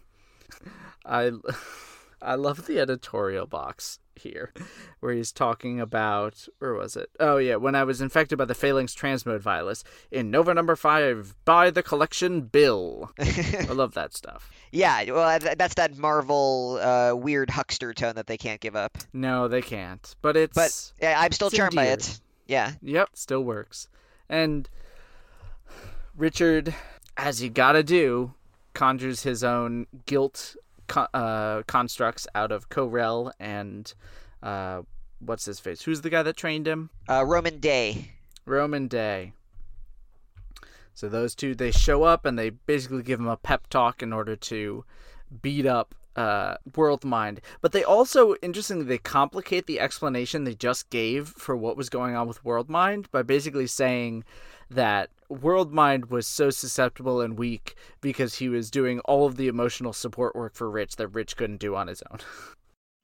I didn't find that explanation too compelling, but I did like. I've actually, even though I was complaining about the, the pattern that she fits into, I really Mhm. like how Ko-Rel's character is handled. Where um, after being so moving in her brief appearance, she's continued to like leave her mark on the book, and um, as Mhm. reading an ongoing like that um, is like a fun thing that happens in comics a lot more often than it happens effectively in other media for me. Yeah. And it's also nice that she gets to continue to have a, an appearance through here uh, before Richard just keeps getting beat up as he approaches the the the center of, of ego and he grabs the Nova Force and we finally get Nova Richard again. Yeah, was there any doubt? No. He gives back the bands to Wendell, because why not? And he disperses the ego personality. World Mind shows up again. And he's being like, Well, thanks for freeing me. I'm going to go die now. And Rich is like, What? What? What? What? But I just saved you. And He's like, Well, the damage was too much, so I'm going to need to reboot in a new personality. Bye and it's kind of it's pretty it is, pretty moving i'm being flippant but i i thought that was a, a nice a good ending for uh it is critical that you you pay attention at this time Yeah, Worldmind had a catchphrase. You gotta love a catchphrase. gotta love a catchphrase we're never gonna get that again but we are gonna get the return of Ko-Rel as the new world mind personality Wait, now I love this development because Ko-Rel had such a cool design and a cool look, and she was a Nova, and she like served briefly and effectively and changed the entire course of the universe in the one day that she was a Nova. And I love that now that we're getting rid of this like paternalistic Nova uh, world mind that had merged with like this force of selfishness, that we're getting this uh, Ko-Rel to represent this like new, more heroic world mind. I think that fucking rules. And there's a lot of business in this issue, and it- it's pretty uh, emotionally affecting. But that development has a huge thumbs up for me. I think that's great. it's the best development of the whole thing i, I love Absolutely. it but it's not the final development because the last page we get the reveal of Garthan Saal, the supernova. I Yeah. think that's his name. Is he the supernova? Yeah, he's been referenced a bunch of times. Yeah, so we finally get to see the, the guy driven mad by the, the Nova Force uh, with an upside down triangle instead of the right side up one. That's how you know he's evil. And like, yeah, sure, that's cool. I'm excited for that. But I was I, the World Mind thing has me really excited. Yeah, that's probably the, the best thing to come out of this. And so all that's left for this read, this section of the read through War of Kings number three. Oh, I lied. It's, it's War of Kings number three, and then Ascension. Oh, you messed Uh, up too. Uh, Well, it got me, folks. It got me. so now we can talk about uh, Talon Razor, right? No, we still have to do War of Kings number three. Oh my That's god, first. I don't know how I got this so jacked up, Elias. You know, I you know what I think happened? I think ego invaded our minds and started uh, rewriting it. That has to be what happened. So when we check back in with the War Kings uh, the, at the top of the war, uh, we left off with uh, Maximus was about to not Maximus. I'm sorry. Uh, he looks like he should be named Maximus, but Vulcan uh, was about to execute Lilandra, and the advisors are like, "Wait, no, my lord. Uh, having a little, it just gets Game of Thronesy. Like they need to keep Lilandra alive so that uh, to secure his claim." I feel like uh, not worth getting that deep into because the action really picks up when we with Crystal because Crystal's our protagonist here, and she's like embraced this full. I think they even call her the People's Princess at one point. Mm-hmm. Like like uh, she is officially Princess Diana. She's um, working with refugees. She's beloved by the Kree. And so she goes to the Inhumans royal family to like implore them to take pity on the the way this war is affecting them and to take her concerns to heart. And there's one moment in this conversation that like if I was trying to explain the Inhumans to somebody, I would show them this page. Which one? It's the one where um, Crystal goes to. She's talked to her sister. She's talked to her cousins, and now she's finally talking Mhm. to Black Bolt, the king, and she's in the throne room. Black uh, Black Bolt's sitting there with his puppy Lockjaw, who's a big old doggo, playing with uh, a a Ben Grimm plushie. And Best Crystal's dog. best dog in the universe. And Crystal uh, it says, My lord, I am concerned for the welfare of the Kree people. We are using them without regard for their interests. I feel we have may have gone too far. And then there's just a panel of Black Bolt sitting there silently next to the dog. And Crystal just uh, looks dejected and says, My lord, as ever, your silence speaks volumes. Which is an excellent page. That stuff is good, and that's the that's that should be the Inhumans, right? Is that Black Bolt is this dark, moody goth king who um never acts until he acts like decisively and like thunderously, and Crystal is the uh, nosy, impulsive, compassionate one who like really takes uh, people suffering to heart. And uh, I just feel like this is a great dynamic at the core of this War of Kings story, and should be the main dynamic at the core of the Inhumans series. Yeah, and it's it's a shame that we don't really get that much. Right before that, we got a bit of the weird, uncomfortable Kree stuff. You know, where where it's like, What, the- well, like a- our evolution has stalled, so we need to, I don't know, make some s- special Darwin machine to fix our evolution, like the Inhumans. Yeah, and that's one of the things that Maximus is supposed to be working on, but he's having too much fun making all these weapons to. Yeah, To- to It- work on the it's also kind of implied that they weren't getting anywhere beforehand anyway. Yeah, well, I think it's been implied in like Marvel mythology that this is a, a an impossible task, like a fool's errand. Yeah, but it does bring up an it's a an interesting and a nice kind of conflict to add in, being Crystal's like, so what's going to happen to the regular Kree? Are they just going to become second class citizens to the Inhumans? And Medusa's like, sure, why not? And and Crystal's care. also like like we already have that, right? And Medusa's just like, yeah, that works great. And Crystal's like, um, sure, Medusa. Uh, you keep thinking that. Uh, but yeah, and yeah, eh. well, what's really effective for me is that uh, when we finally meet back up with the Guardians on um, Vulcan's flagship. Mhm. Like I like we've been cutting back and forth to Vulcan not executing Lilandra for a couple of moments throughout the issues, and Yeah. then we come here and then we realize that that fight scene we saw when Rocket Raccoon showed up was right between these moments, and I love a good between these moments. exactly. And Rocket shows up with the heavy hitters with Groot, Drax, and Major Victory. And the rocket looks so cute. He looks cute. I love and the way he's drawn. Now again, if I had to give people like one issue to, uh, or like one little story to like sum up a character, This one. War of Kings This number three, page. Rocket Raccoon, right? When he blasts the flark out of Gladiator with a strontium cannon. His, his Zarth, Zarthian quantum cannon, specifically designed to take down even a Strontian like you. And he doubts. Right, which which is enough to make him doubt himself, but uh, which is enough to depower him. But it turns out it was just an illusion anyway, because Rocket's tricky. Yep, and it was like, what, a broom?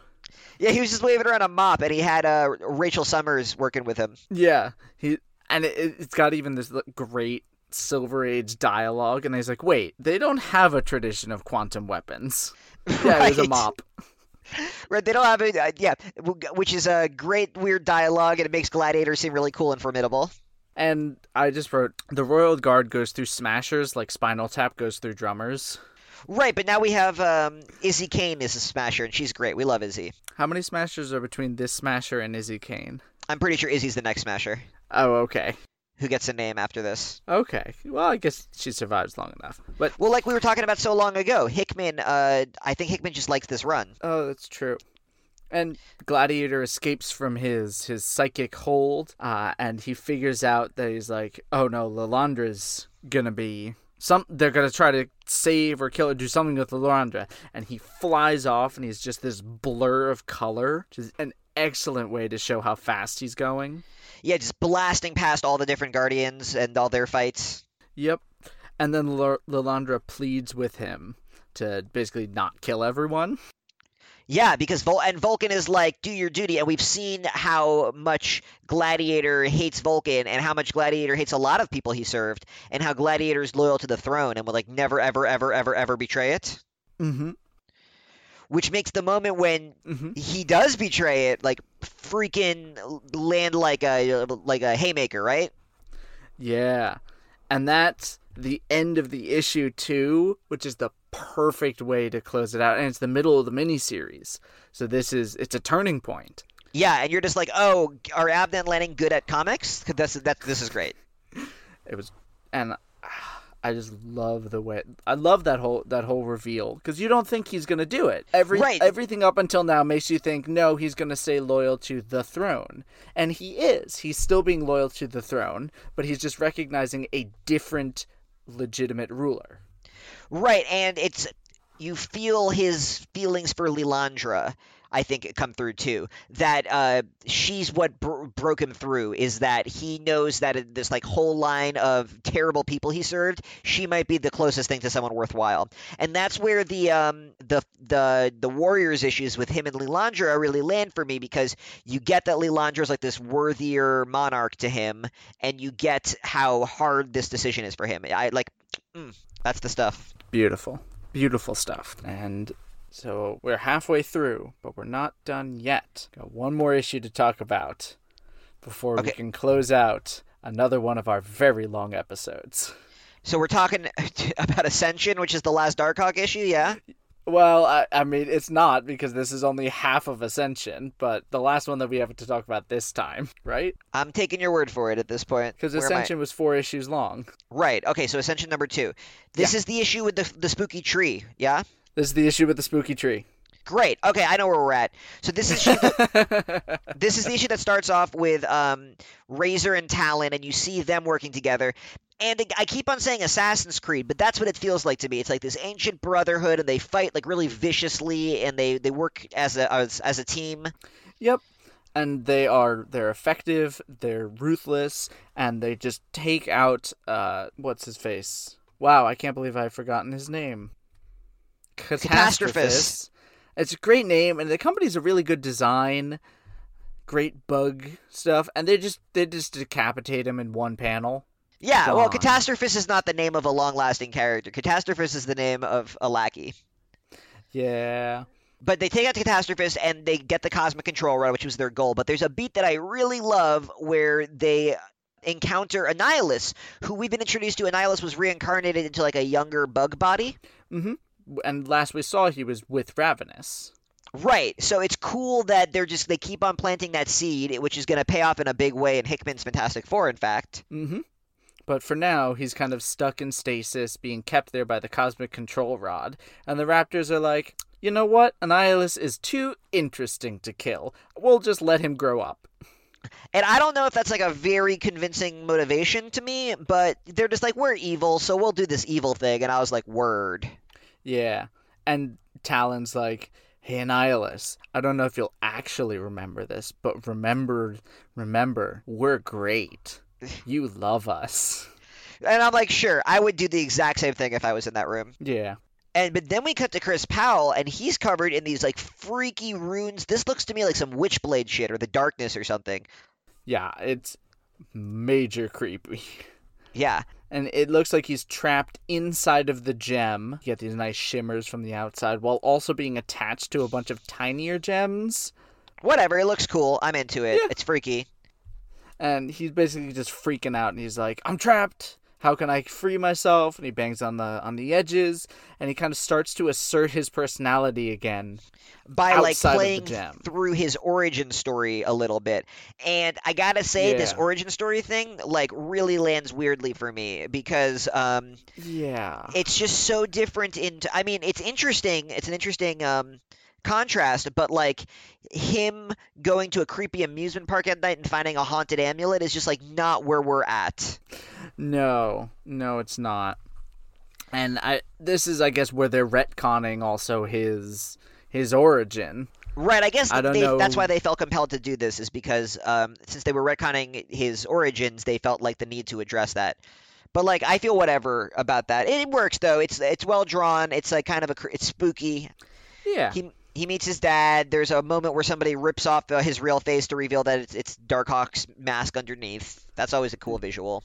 Yeah, and it's hard to know how much of this is like the gem fucking with him and how much of this is his own, you know, insecurities and how much is just real, I guess. But eventually he he beats his way out of the gem and appears on the tree and you know that his is all wrong because it's glowing red and all the others are glowing blue. Wait, but I was gonna say this tree is the coolest image in any of the issues we read today. This tree is so creepy and cosmic and freaky, and I love it. Exactly. It's it has all these like bat creatures crawling along the branches. I watched uh, Shadow and Bone on Netflix. This looks like some Shadow and Bone shit. Oh yeah. I I love this concept of the tree with all the, the it connects all of the different raptors. And I'm Yeah, and it- guessing that before this the we only saw the red the red gem, so having it be visually distinct from all the rest because it's supposed to have been cut off and all of that was a really good choice.